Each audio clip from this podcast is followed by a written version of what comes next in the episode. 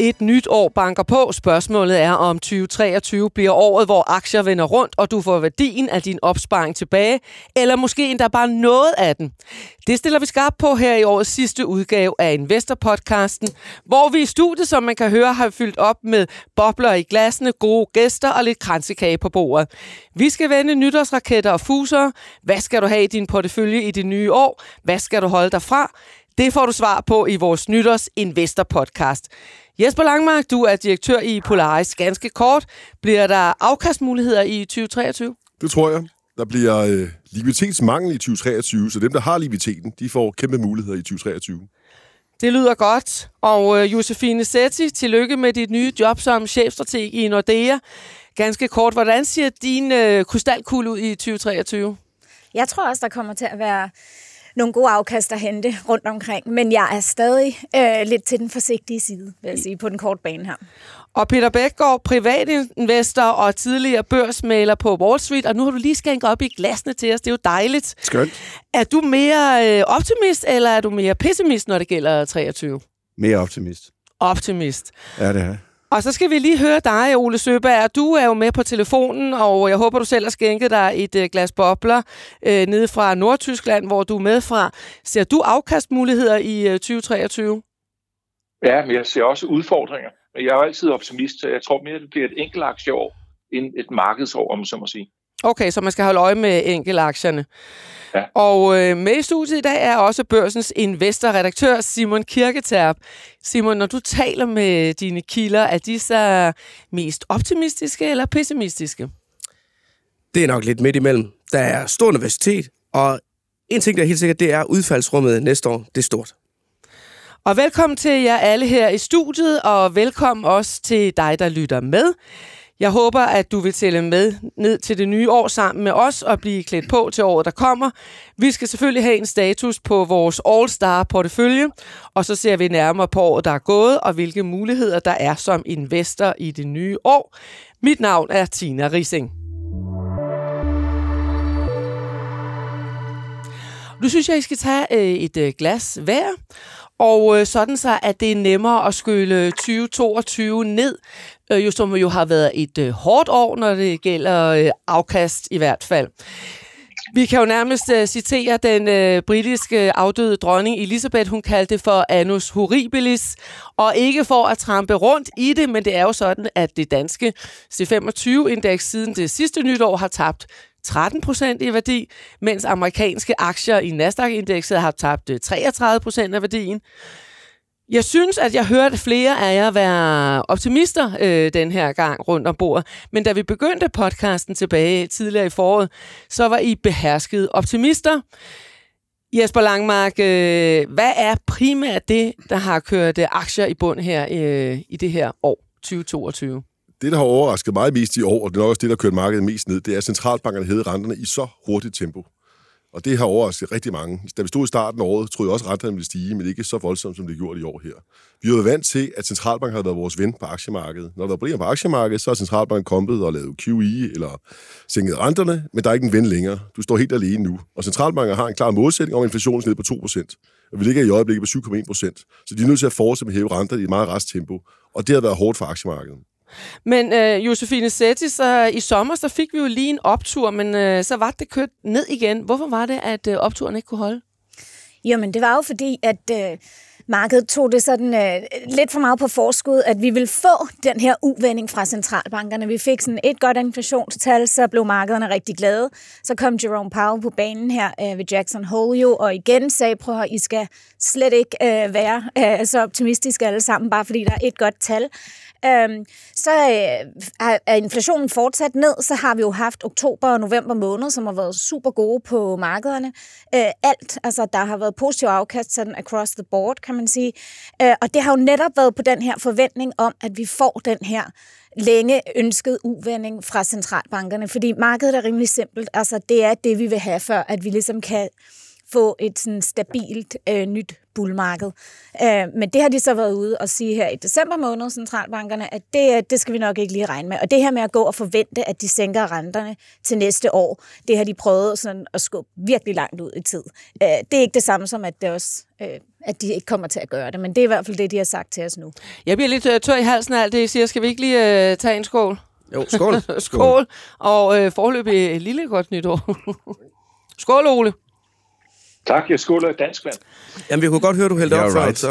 Men, men vi, vi, vi kan jo lige høre dig, Ole, mens vi skåler her. Øh, hvad, hvad, hvad siger du? Hvad tænker du om øh, året, der snart er gået? Hvad har været de helt store øh, årsager til, at øh, markedet er kørt i bund? Nu hørte vi jo øh, Jesper og Josefine tale om, at øh, det simpelthen er, er renterne og det er centralbankerne, ikke, der har været aktiemarkedets øh, ven.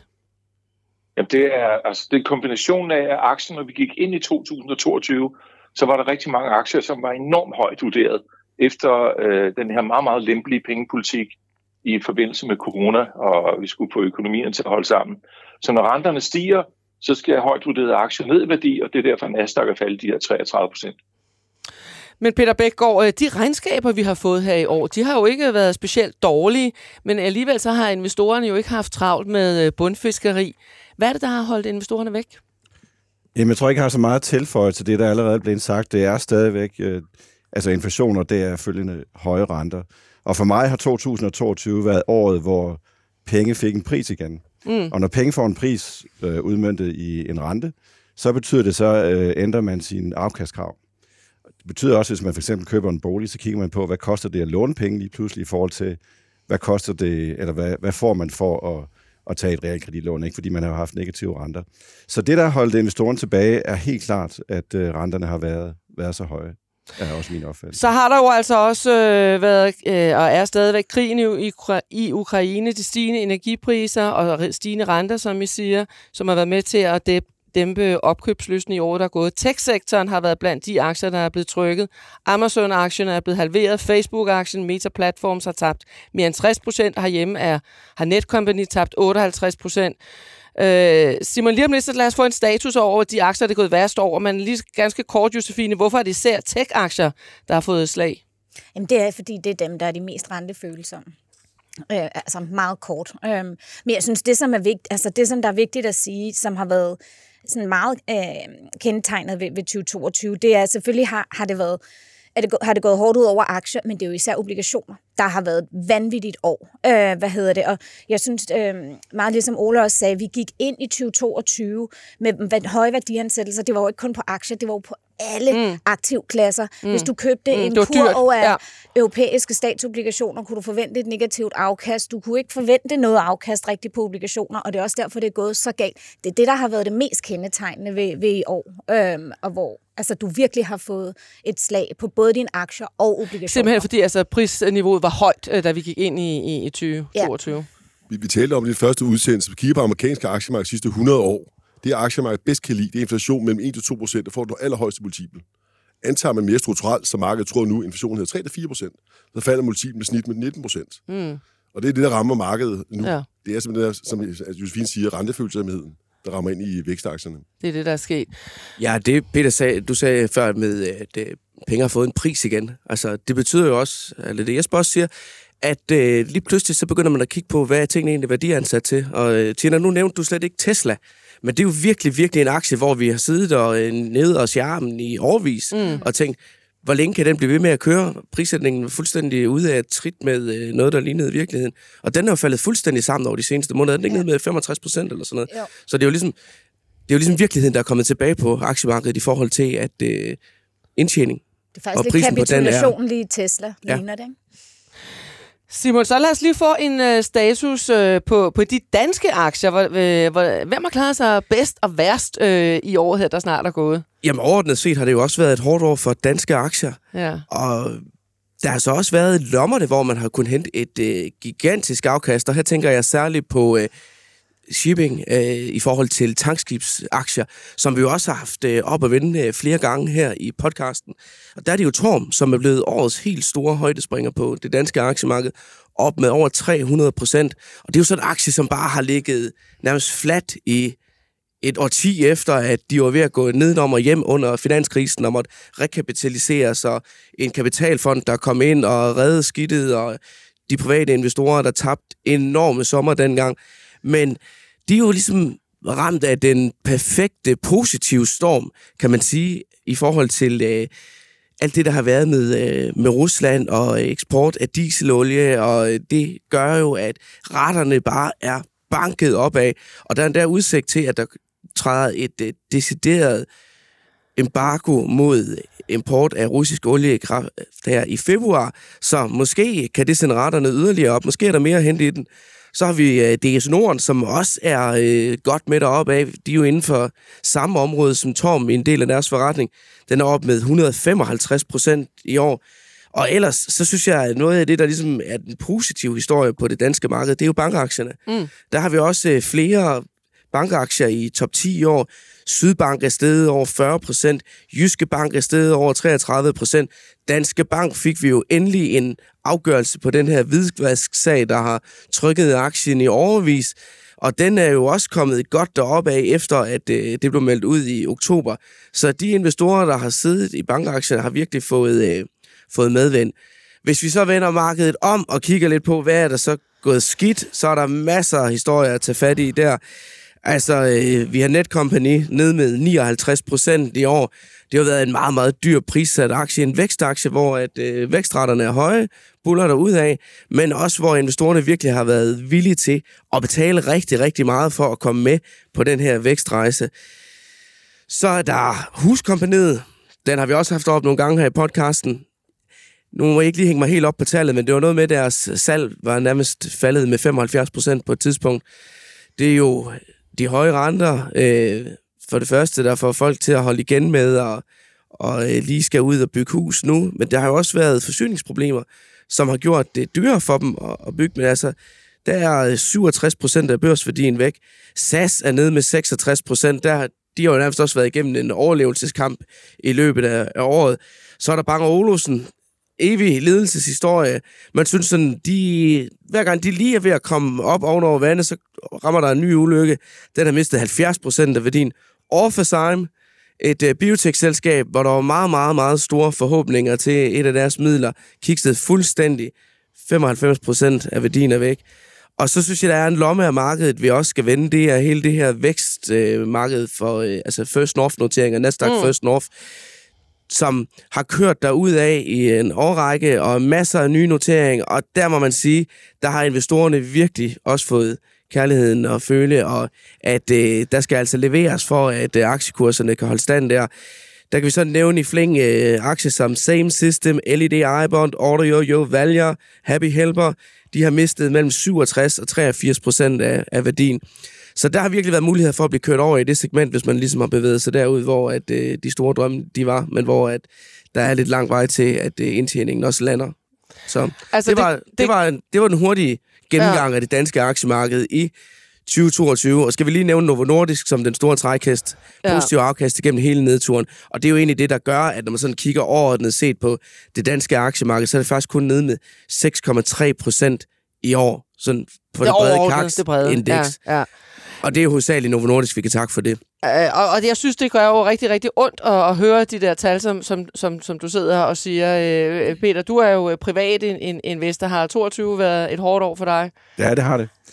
Det har det, øh, fordi jeg også har ejet en af de der meget dyre vækstaktier, der hedder MIPS i Sverige, som vi snakkede om før, den har tabt cirka 70 procent af sin værdi i år. Mm. På trods af, at de egentlig gennem året har leveret gode resultater, men så i tredje kvartal blev de ramt øh, af store cykellærer i USA, og deres omsætning faldt 50 procent organisk. Mm. Og som jeg tror, Simon beskrev i en artikel i børsen, er der mange af de der vækstselskaber, når væksten knækker nedad, så sker der noget med værdiansættelsen, ikke? og det er der så i hvert fald også sket med, med MIPS. Men så er jeg også blevet reddet lidt af Novo Nordisk. Jeg ejer Novo Nordisk i min portefølje, og den har en uforholdsmæssig stor vægt, så, så den har reddet lidt af, af stormen med overordnet set. Okay, og lad os lige høre dig, øh, Ole Søberg. Øh, hvordan har, har 22 øh, været for dig investeringsmæssigt? Det har faktisk været okay i betragtning af, hvad der er sket. Der er, øh, jeg har nemlig rigtig mange Novo-aktier, så det, det har pyntet på det hele. Ja. Og så har jeg, det har jeg vist nævnt på nogle tidligere møder, så har jeg købt op i Danske Bank, så det nu er min næststørste ja. beholdning. Og det har fungeret således, at det har øh, afmålet og afblødt øh, de aktier, der ikke er gået så godt. Okay, okay. Så, men, men, men ja, du er vel ikke helt sluppet altså, for, for nogle tab? Nej, nej, nej, jeg ligger ned med 5% eller sådan noget, altså, hvilket jeg synes, det kan jeg sagtens leve med, så det går. Så du overlever? Ja. Så har du slået ja. det danske marked jo, det brede marked. Med ja, og jeg har ikke, altså dollaren har jo fungeret super godt i 2022, ikke? og jeg har meget lille dollareksponering ud over den indirekte, som er på sådan en virksomhed som Novo Nordisk for eksempel. Vi så jo altså også et, øh, et kryptomarked, der styrtdykkede, og, og der var jo mange værdier, øh, der forsvandt som duk for solen her. Josefine, hvad har det betydet for det øvrige marked, at øh, værdierne i kryptovalutaer de forsvandt? Altså, jeg tror ikke, det har betydet så meget. Jeg tror, det betød noget i starten, øh, da, det start, da det begyndte at kollapse, fordi der gik det for de der 3 øh, trillion dollars til, til under 1. Øh, så der har det nok betydet noget, men så tror jeg, at sådan, altså, marginaleffekten har ligesom været aftagende. Øh, og jeg, jeg tror ikke, det har, øh, det har haft en stor betydning ja, for. Ja, meget kort.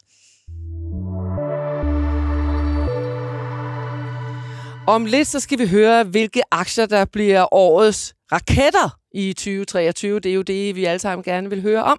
Men inden da, så skal vi stille skarp på, hvordan det er gået i vores egen portefølje. Vi fik i foråret 600.000 kroner rigtige penge stillet til rådighed af Saxo Bank. Tak for tilliden. Et overskud ved nytår skulle gå til et velgørende formål, bestemt af All-Star-teamet øh, her i studiet, og Ole, der er med på en telefon, og vi har også Lars Hyting og Nina Movin, som desværre ikke kunne være med i dag. Vi har jo haft lidt udfordringer undervejs, øh, kan vi jo nok alle sammen øh, tænke os til, og nogle af aktierne har fået gedine stryg. Spørgsmålet er, om vi skal ned på strøget og synge, eller hvordan det ser ud. Simon Kirketerp, har vi øh, overskud på porteføljen? Altså, nu har vi det jo ret festligt i studiet her i dag, men vi må nok sige, at porteføljen den er knap så festlig ja. nu. Vi ligger nede med lige godt 25.000 fra udgangspunktet. Så vi skal lige have nogle rigtig, rigtig gode handelsdage her. Øh, ja, jeg synes, vi bliver næsten nødt til at tage en. Ja, altså, det er jo lidt så, blasfemisk, men uh, puh her. ja, så vi skal lige have nogle rigtig gode handelsdage her frem mod nytår, for lige at ja. den hjem. Uh, men intet er jo umuligt. Vi kan jo have lov at håbe nu. Jeg har ikke givet op i hvert fald. Uh, Peter, kan du ikke sørge for at få noget mere i klassen? Jo, ja. ja. Og husk, der er også kransekage på bordet. Vi skal lige have de der tal til at glide ned. Ja. Hvis vi tager dem over fra, så har vi jo Mørk, som faktisk er endt med at blive vores øh, helt store kursraket, hvis man kan tillade sig at sige det om en aktie, der er steget 28 procent. Wow. Men det er jo Nina Movin, der har købt den ind, ja. øh, amerikansk farmaselskab. Ja. De har indgået et øh, partnerskab med øh, Moderna om udvikling af en øh, mulig cancervaccine, og det har ligesom øh, givet den et skub her de seneste par måneder. Nu Nina, hun er i Argentina til øh, på ferie, eller hun skulle til et bryllup her hen over, øh, hen over øh, nytåret, så hun kan desværre ikke være med i dag. Hun synes, øh, tidsforskellen i forhold til, øh, vi optager her øh, onsdag formiddag, at øh, hun havde ikke lige lyst til at stå op om natten og være med til at fejre øh, øh, den her investering. Men den har hun i hvert fald valgt, og øh, det kunne være godt lige at få et par ord på, øh, hvad, hvad der er mere i den. Så der gik en stor nord, som uh, Lars Hytting jo fik samlet op på et rigtig, rigtig godt tidspunkt. Det er jo en aktie, der er blevet kørt fuldstændig over af markedet. De har høj gæld, efter at de overtog et uh, selskab, der Steel Series sidste år for 8 milliarder kroner. Og høj gæld, det er ikke noget, man kan lide, når renterne de stiger. Så uh, der har investorerne altså virkelig, virkelig solgt ud af den. Men han formåede at få den samlet op, lige da den vendte rundt. Så der har vi 20% i afkast på den. Så er det ISS. Den er faktisk også kommet med 19%. Den ved jeg, den kan du også virkelig godt lide, Jesper. Absolut. og så er der International Petroleum Corporation, som er en aktie, du også er kommet med, øh, Jesper, op med 17 procent. Og faktisk 125 procent i år, for hele året her, så det er kun lige timingsmæssigt. Men det har gjort det super godt portføljemæssigt. Når markedet er surt, så har den øh, performet godt. Men, men det er da nogle gode øh, tal, du kommer med, med Simon der. Jamen, jeg tager dem over fra ned jo. ja. Så jeg tager, jeg tager, jeg tager de altså, gode. Altså indtil videre, så kan man jo slet ikke forstå, at der skulle være underskud på Nej, men altså, når man kun har fire aktier plus ud af 12, så øh, ah, er det altså svært ja. at hive den hjem. Så er der ABB, som øh, Nina Movin købte efter vi har haft Danske Bank, hvor vi ligesom fik den der optur med, efter bøden blev meldt ud. Den havde vi håbet på, at den skulle øh, hive lidt hjem her frem mod nytår, men den ligger nogenlunde til det, vi har købt den til. Så er der din aktie, Ole Mercedes. Den er øh, nede med knap 4 procent. Mm. Er du glad for den stadigvæk? det, det er okay. I betragtning af, altså en, en, de dyre Mercedes koster det samme som, som et helt hus i huskompaniet. Og den huskomponeret og faldet ret meget, hørte vi tidligere. Så jeg synes, Mercedes starter okay i betragtning af, hvordan markedet ellers har det. Hmm. Så kan vi blive i autobranchen hos Asbury Automotive Group. Jesper, det er dig, der har øh, den med i porteføljen. Det er det, og den øh, valgte jeg, fordi det er en rigtig billig aktie, en compounder, som vi kalder det. Den er performet med 0% afkast i år, og dem, der har den, har fået så lidt afkast på dollaren, så du får et afkast i år på 8% i alt på aktien. I porteføljen her er nede med en øh, 3-4%, fordi at, øh, vi købte lidt senere ind til det. Men den er blevet ramt hårdt af forbrugersentiment og frygt for recession, som har drevet aktien ned her. Men det er stadig en langsigtet god compounder. Og den er faktisk et plus, hvis du regner valutaeffekten med, så øh, den er sådan, skal vi give den et, øh, den er sådan lidt midt imellem, så, så er der SimCorp, Ole, ned med 10 procent. Der var ellers rygter om et opkøb i løbet af året, som øh, lige gav den lidt luft, men øh, den, øh, den døde ud igen. Den døde ud igen, og det som man kan håbe på, det er, at de annoncerer nogle kæmpe store ordre inden for de næste par dage, inden det hedder øh, 2023. Ja, men vi krydser fingre så. Men har du ikke, har I ikke sagt det et par gange, synes jeg, det der med, at vi skal krydse fingre for GN og de, øh, og de store ordre? SimCorp. Eller SimCorp, Ja, undskyld. SimCorp.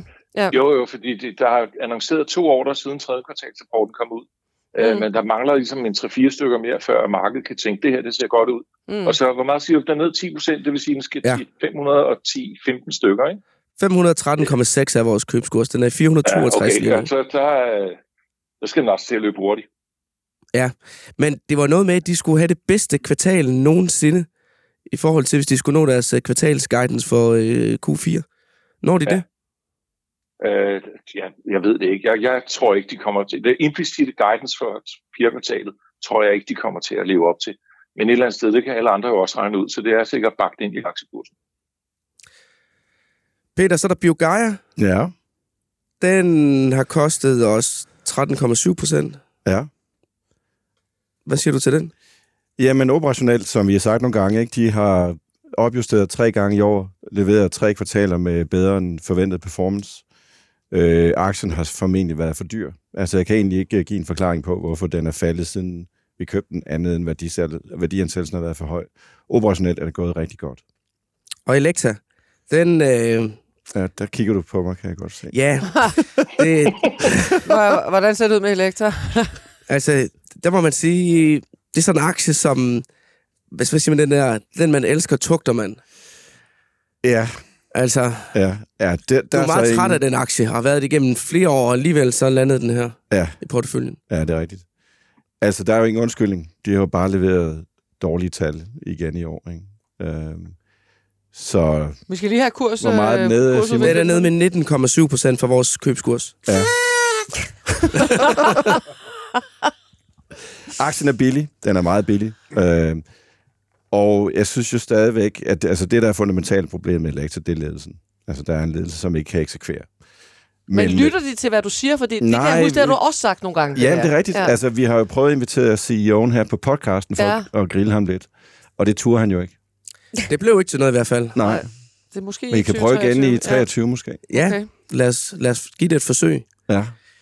Og så er der vores bundpropper. Det er Store Enso og Hello Fresh, som har kostet henholdsvis 27 og 46 procent. Uh, Det var jo to, det var jo to aktier, der var i porteføljen hos din uh, tidligere arbejdsgiver, hedgefonden St. Petri, Josefine. Ja, jeg må jo erkende, at øh, vi skulle nok have hedget de positioner. Øh, ej, og jeg vil sige til... Øh, altså, St. Petri har jo faktisk gjort det super godt i år, øh, og nok en af de eneste... Øh, hvad hedder det, forvalter i Danmark, der faktisk har givet et pænt positivt afkast. Så, øh, så det, ja, det, var, det har desværre været nogle rigtig dårlige aktier i år, men øh, Så det er lidt ondt, hvis de udelukkende skal måles op på de to aktier. ja, der. det synes jeg helt Ja. bestemt. Øh, men, øh, men vi skulle nok have, have hedget dem. Det, det kan, det de skulle have hedget i, ja, i hedge, Præcis, i for. nogle ja. kryptoplatform eller et eller andet, Ja. som så kunne have, have løftet det.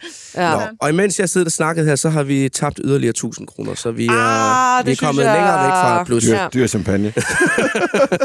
nu, det var så 22. Øh, Det kan jo være, at øh, når vi kigger ind i øh, 2023, at øh, vi skal have et øh, par, par udskiftninger undervejs. Øh, Ja, vi bliver næsten nødt til at gå ned på, på strøget og synge, eller også så skal vi jo skåne øh, fodgængerne øh, for det. I hvert fald en øh, status øh, på årets øh, portefølje, og tak til, til Saxo Bank, jo, som jo har stillet pengene til rådighed.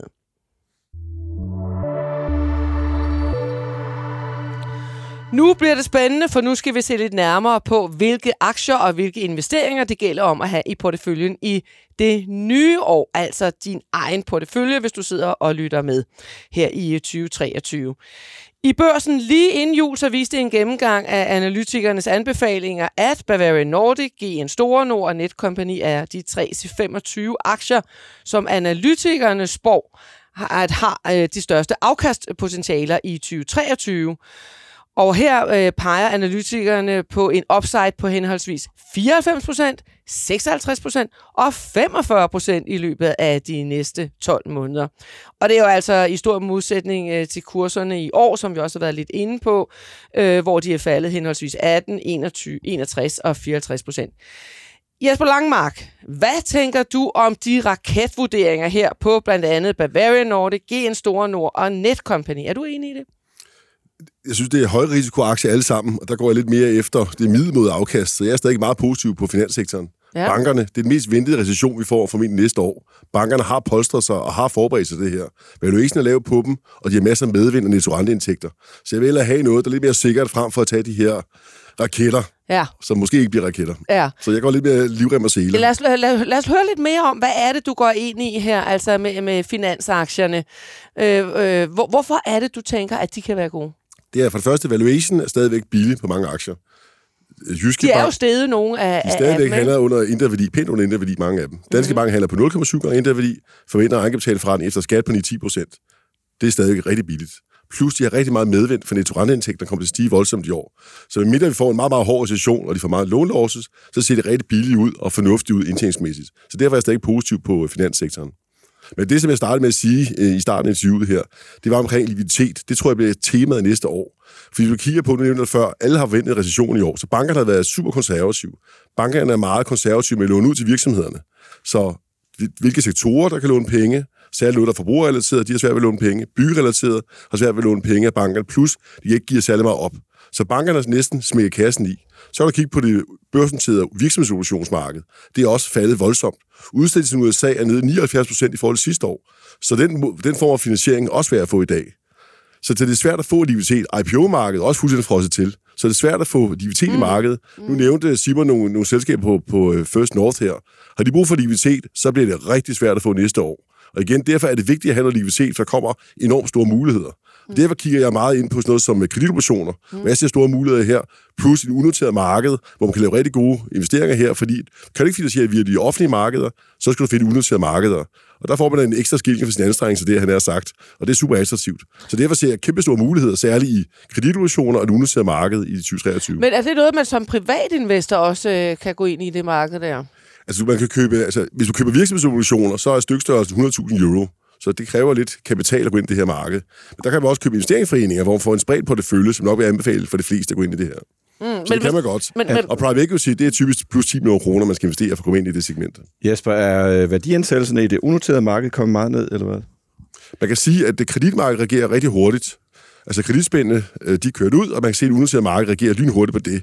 Men øh, de børsnoterede, altså unoterede virksomheder, de er ikke kommet ned i evaluation endnu. Det er mere træ proces, ligesom boligmarkedet. Det tager længere tid at få en tilpasning der. Ja. Men det skal nok komme, men det er en mere træ effekt her. Men på virksomhedsobligationer, det reagerer lynhurtigt på spreadsene. Men... Når man kigger på unoterede gældsinstrumenter i øjeblikket, de handler på 16-17% i rente. Og det er en stigning på 4-5 procent i forhold til før sommerferien. Så du kan få nogle rigtig gode afkast i det segment. Men nu har øh, mange investorer jo fået virkelig øh, tæsk her i år. Altså, hvad er risikoen, hvis man går ind, øh, dels som du anbefaler, finanssektoren øh, altså, og kreditobligationer? Den vil jeg vurdere moderat i forhold til generelle aktiemarkeder. Altså downside er meget begrænset her. Så jeg fortsætter, jeg har en stor overvægt i finansaktier, de fortsætter med, plus jeg har mange kreditobligationer, mm. de fortsætter med, og så er jeg klar til at udnytte de muligheder, der opstår i det unoteret marked i de kommende år her. Fordi der er rigtig mange, man kan se i det nordiske marked, virksomheder skal ud og refinansiere deres obligationer. Det er meget, meget svært at gøre det. Hvor skal de søge hen? De søger hen til, til det unoterede marked for at finde løsning der de her børsnoterede selskaber også bruger kapital. De er også nødt til at søge til unoteret marked, fordi det er svært, hvis Happy Helper skal til børsnoterede marked og have en kapital. Det tror jeg er meget, meget svært. De er nødt til at søge til unoteret marked, og det er en helt anden prisning, okay. der er på det marked. Okay, så der så kommer til at ske noget der. Det gør det. Ja, Peter Bækgaard, lad os høre dig. Du øh, var en af de investorer, som, som øh, blandt mange selvfølgelig, jo, som, øh, som øh, tabte penge i år. Der var spekulation om fusion mellem SimCorp og GN Store øh, Nord. I Ja, år. Det ja. blev ikke til noget. Nu ved vi så, eller har hørt i hvert fald jo, at Novozymes og Christian Hansen vil De er fusionere. Det, de vil gerne fusionere nu. Ja. Var det noget, der kunne blive in- interessant for dig som investor? Meget. Øh, ja, det synes jeg. Altså, jeg synes jo, når man kigger på den øh, de facto overtagelse af Christian Hansen af Novozymes, så var det et meget voldsomt multiple, som Novozymes var villig til at betale for Christian Hansen. Hvorfor Og- tror du, det var det? Eller er det? Ja, fordi det giver jo strategisk mening at lægge de to virksomheder sammen, så der, det giver god industriel mening at lægge de to virksomheder sammen. Men hvis man kigger på, på det der overtagelsesmultiple, og hvis man kigger på, som var cirka 50 gange indtjening for Christian Hansen, som jeg synes er meget, meget voldsomt, så, øh, og hvis man læser pressemeddelelsen, så, så har Novozymes folkene jo siddet, eller nogen har siddet og fundet ud af, at værdien af Christian Hansen er cirka 650 kroner per aktie. Ikke? Og siden den transaktion er blevet annonceret, så er den faldet ned til cirka 500 kroner. Og hvis man køber en aktie i Christian Hansen dag, jeg forstår godt, der er usikkerhed med hensyn til overtagelse og så videre og tidspunkt, øh, så får man jo også en indgang til Novozymes, som er faldet rigtig meget. Så den, den aktie, Christian Hansen specifikt, synes jeg er interessant. Mm-hmm. Det, jeg så skal komme to terms med, det er, hvad, hvad betaler jeg for den på 500 kroner? Ikke? Fordi den var ikke billig, da det her overtagelses, øh, det her aktieoffer kom fra, mm. fra Novozymes. Den var ikke billig på det tidspunkt, men det kan godt være, at det ser interessant ud nu, fordi man både får, altså man får, man får jo øh, en billet til Christian Hansen, og man får også en billet til, til Novozymes. Øh, Så hvad venter du på, før du køber op? Ja, jeg skal bare jeg skal have regnet på det. Ja, du skal have regnet på Ja. det. Ja, okay. Hvad er ellers ser interessant ud for dig som øh, privatinvestor i, i 2023? Jamen altså, jeg tror, at temaet, som jeg ser det for 23, er jo nok, øh, som Jesper siger, at, at det kommer til at stå lidt i recessionstegn, øh, og det kommer til at betyde, at inflationen kommer meget ned, tror jeg, og måske endda meget hurtigt. Så vi kan jo se det i de daglige tal, altså naturgaspriser og fragtrater, som vi snakkede om mange gange. Og det betyder også i mit, i mine, i, for mit vedkommende, at renterne enten har peaked, eller kommer til at peak, peak meget snart. Det kan være, det tager tre måneder, det kan være, det tager seks måneder. Men når renterne har peaked, og de begynder at komme ned igen, så tror jeg, der bliver interessante muligheder i vækstaktierne igen. Ikke? Altså, Det tør aktier- du godt. Ja. Det er jo ellers dem, nogle af dem, der har fået slag i år, ikke? jo, jo. Nogle af dem, der er bumpet fuldstændig ud, og hvor de stadigvæk har en god forretningsmodel. Det kunne godt være Netcompany, for eksempel, Mhm. mm-hmm. som der bliver snakket om. GN er lidt mere forbeholden, mm-hmm. forbeholden overfor på grund af, af gældsniveauet. Øh, de aktier, tror jeg, kunne godt øh, få et rigtig godt år i 2023. Er det fordi, du siger, at jamen, ledelsen her, forretningen, er de er fine nok, øh, og nu de, kommer de ned i en pris, hvor Ja, det hvor måske det ser interessant ud, ja. er, er Og når renterne begynder at komme ned, så er man villig til at prise fremtidig indtjening op igen, som, som vi har set historisk set. Ikke? Altså, vi kommer jo ikke ned på nul renter eller negative renter igen. Forhåbentlig mange, mange, mange, mange år frem.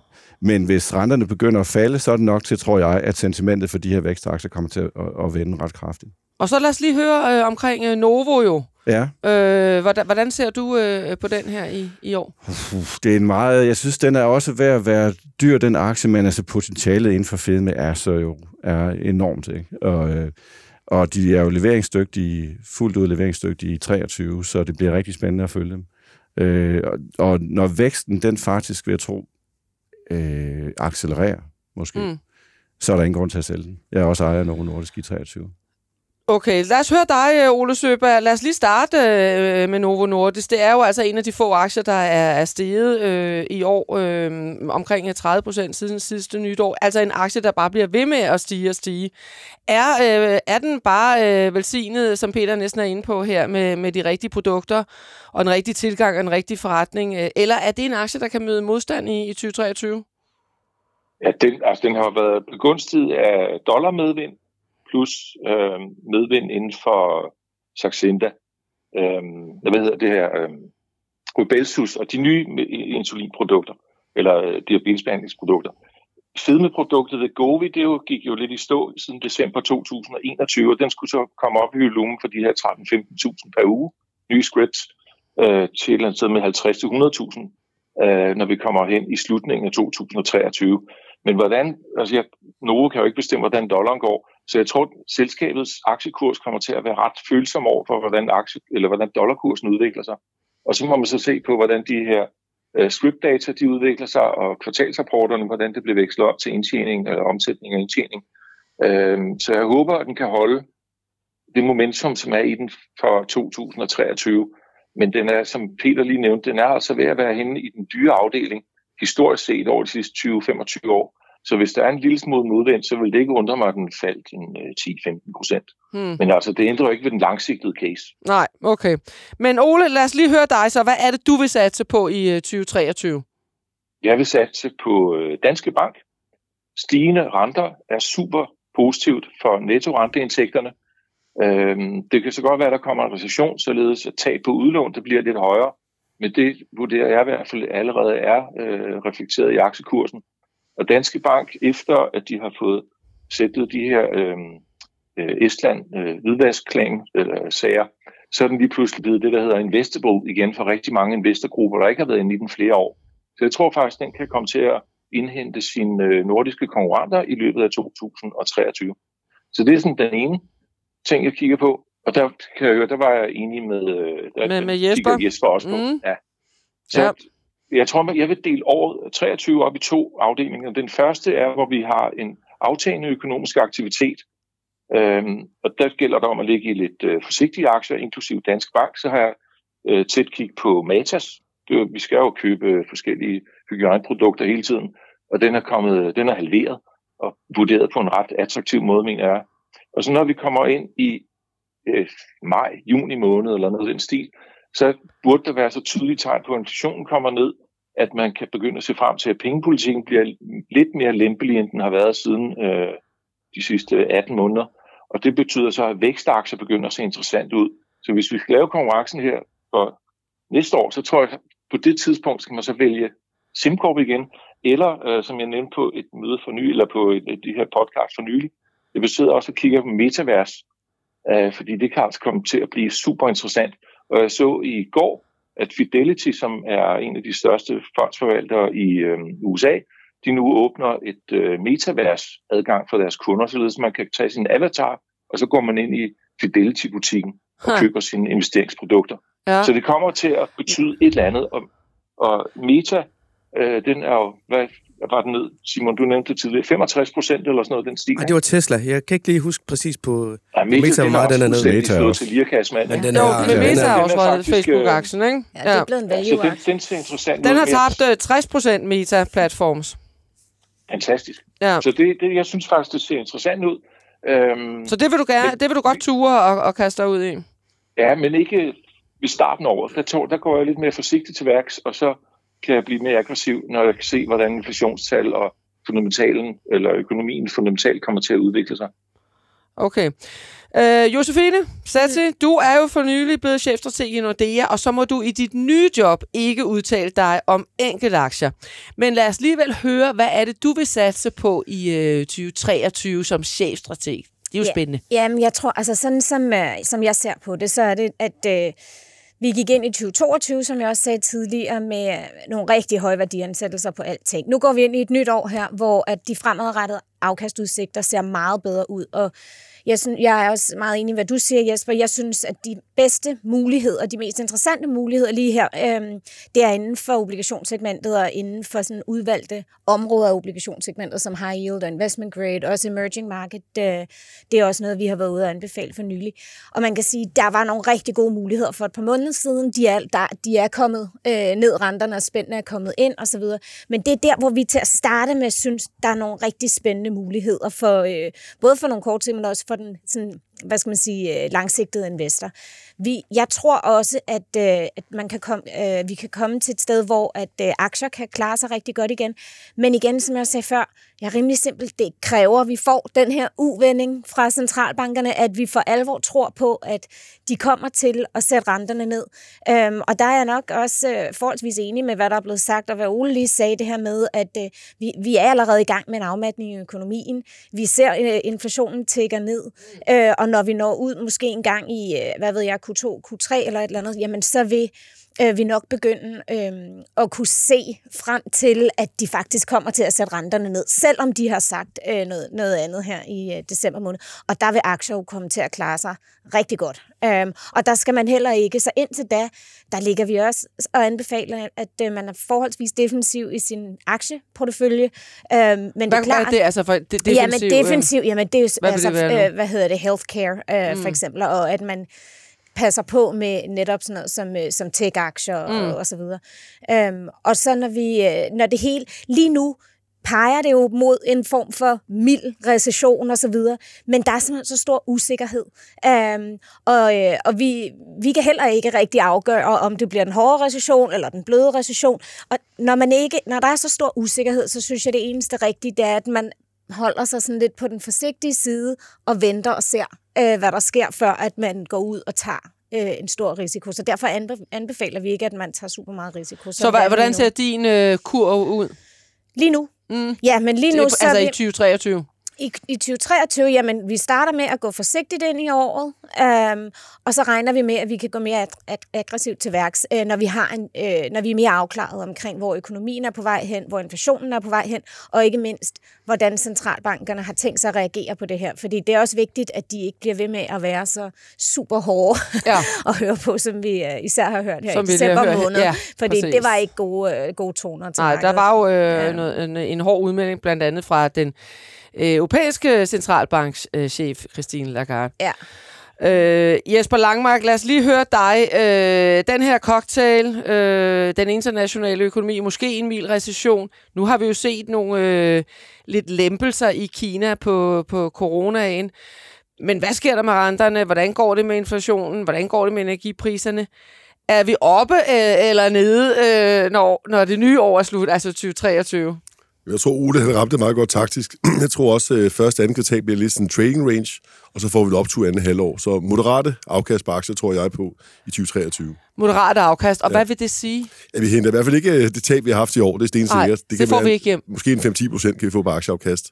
Og igen bliver der stor forskel på sektorer. Igen, jeg er meget, meget positiv på finanssektoren. Den skal nok levere, mens ja. andre sektorer er lidt mere nervøse for, særligt forbrugsrelaterede sektorer, der er stadig nervøs, fordi forbrugeren er først lige ramt nu. Nu så vi i Danmark her, at flexrenterne blev øh, sætlet her den 27. december, og det steg fra til stort set 0 til 3 procent. Så forbrugeren er hårdt ramt, og bliver nu hårdt ramt i 2023. Men, men forbrug, hvad, hvad, skal man så holde? Nu hører vi lige Ole, han anbefalet Masa, så er det noget, man skal holde sig fra, så mener du? det er lidt mere, altså det er jo, ikke, det er jo lidt low. Altså Hello Fresh for eksempel, vi har talt om det før, ja. det, det er noget, man lettere kan øh, spare på og droppe det. I ny vinterjakke kan man nok også spare væk. Altså mm. der er mm. nogle ting, mm-hmm. man lettere kan spare væk. Men gå ned i Masa, så købe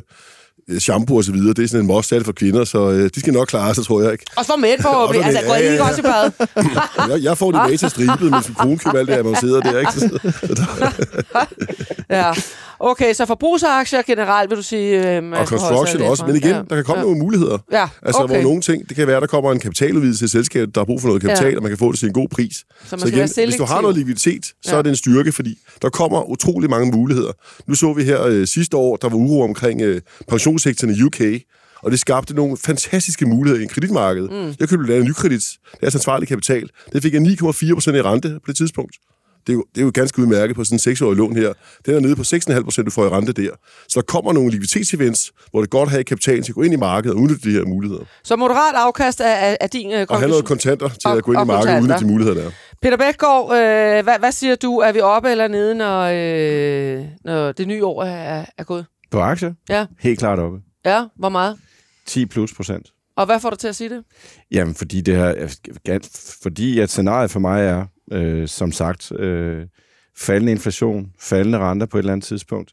Kina, der genåbner. En joker med Rusland, Ukraine. Altså, vi kan også se en fredsaftale der, som vil være meget positiv. Lad os krydse fingre for det. Lad os krydse fingre for det, ikke? Ja. Så, øh, så egentlig, altså jeg er enig i timing, og, og, og der er store udfaldsrum. Men øh, jeg tror, det bliver et rigtig godt år for aktier i 2023. Men og det lang... kan godt være, at vi skal vente til mm. Q3 og Q4 for at få afkastet. Okay, og så er det så spørgsmålet, hvor lang tid vil man holde sig fra øh, de sektorer, hvor der måske er større afkastmuligheder. For jeg er egentlig enig med Jesper, der er ingen grund til at være super aggressiv i nogle højrisikoaktier til at starte på. Kina er sådan lidt et tvækket svært, kan man sige også, fordi det er jo på den ene side, det er jo super godt, at de vil lave den her genåbning, og at øh, de også vil stabilisere deres boligmarked, fordi i takt med, at, Europa og USA går ned i gear vækstmæssigt, så kunne det være rigtig rart at ligesom få sådan en ny vækstmotor Kina, ja. på banen.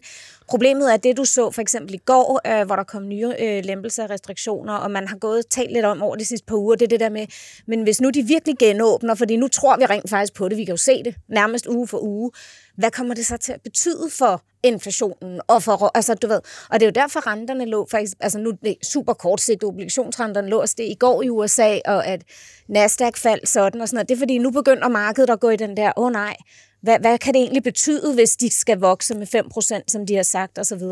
Øhm, men overordnet for den globale vækst, vil det jo være super positivt, øh, at, øh, at Kina ja. ligesom får styr på deres øh, økonomi igen. Um. Vi skal lige høre dig, øh, Ole Søberg. Øh, altså 25 øh, stedende året er, er om? Øh, det tror jeg, men det er jeg er fuldstændig i linje med, hvad der ellers er blevet sagt. At første halvår, det kommer til at blive sådan lidt mere øh, udfordrende, og der skal man holde med, hvad der sker. Og så når renterne begynder at falde, så kan vi faktisk også, jeg tror de her 5-10 procent, det er meget realistisk, men jeg har også lidt, øh, det er mit hovedscenarie, men jeg kan altså også se 20 procent op, hvis opstår sådan en, en øh, FOMO, Fear of Missing Out, i vækstaktierne. øh, ja. Og den, den kan jeg godt forestille mig ske, når, når øh, renterne begynder at falde. Og så sidder pensionskasser og andre og tænker, nu når vi ikke at få de her vækstaktier, mens de er billige, og så styrer det ind i markedet, og så får du Apple og, hmm. og øh, Amazon og alle sådan nogle til at stige. Og det er jo hmm. kæmpe store selskaber, som hmm. betyder rigtig meget for indeksene. Hmm. Og så lige pludselig så op med 20 procent. Det vil ikke undre mig, men mm. det er hmm. ikke mit hovedscenarie. Men hvad, hvad, hvor meget vil du sige, at øh, AC25 er op med, øh, når året er gået? Øh, en 5-10 procent. Så, så og det er drevet af en uforandret Novo, og så en, en uh, rebound i mange af de aktier, der har faldet kraftigt i indværende år. Det er, jo, det er jo skønt med nogle positive typer, vi har med her i podcasten. Jeg bemærkede en lidt særlig ting, og det øh, var Bloomberg. De samler hver år estimater ind fra sådan de globale storbanker, hvor de, hvor de ser markedet lande hen for det kommende år. Og for første gang i årtier forudså strategerne i de her banker rent faktisk et negativt afkast i det kommende år. Så det er ikke alle, der er lige så positive som jeg i hvert fald. Jeg synes, vi skal tage en skål her, fordi vi er så positive her øh, i studiet. Men det kan godt være, at det andet er selvfølgelig er mere realistisk. Skål, og skål, skål. til dig, Ole. Tak. Skål. Jeg så den godt. Det var siden 1999. Der har de aldrig forventet et negativt øh, aktieår. Og det gør de for 2023. Så jeg tænkte også, der er håb for aktier. Nu er folk virkelig... nu er alle så negative. Lige præcis. Men altså, det er jo ikke sådan, at de forudser, at det, markedet skal falde sammen. Nej, eller noget. Jeg tror, da den kom ud, der var det noget med måske 3-4 procent ned på, på den amerikanske S&P 500-indeks. Så det er jo sådan nærmest bare krydsninger i overfladen. Men normalvis så ligger de også meget, meget tæt på det historiske afsnit, øh, ikke afsnit, afkast, ja. de her forudsigelser, fordi det er sådan lidt, der er ikke rigtig nogen, der har lyst til at dumme sig.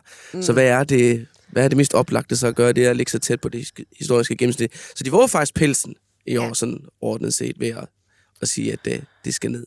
Og det synes jeg også, øh, I har gjort her i øh, studiet. Vi skal nemlig til at slutte vores Investor Nytårs podcast. Håber, du lyttede med og måske er blevet inspireret undervejs.